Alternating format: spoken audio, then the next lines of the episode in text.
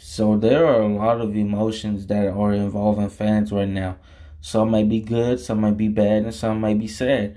But for this upcoming season, all I know is I want to see good ass emotions. I don't want to see no bad or no sad emotions, man. Especially if we plan on making it um, into the playoffs and making it into the finals. Most importantly, I don't want to see any bad or sad fucking emotions because LA has a lot of emotions going over their heads right now.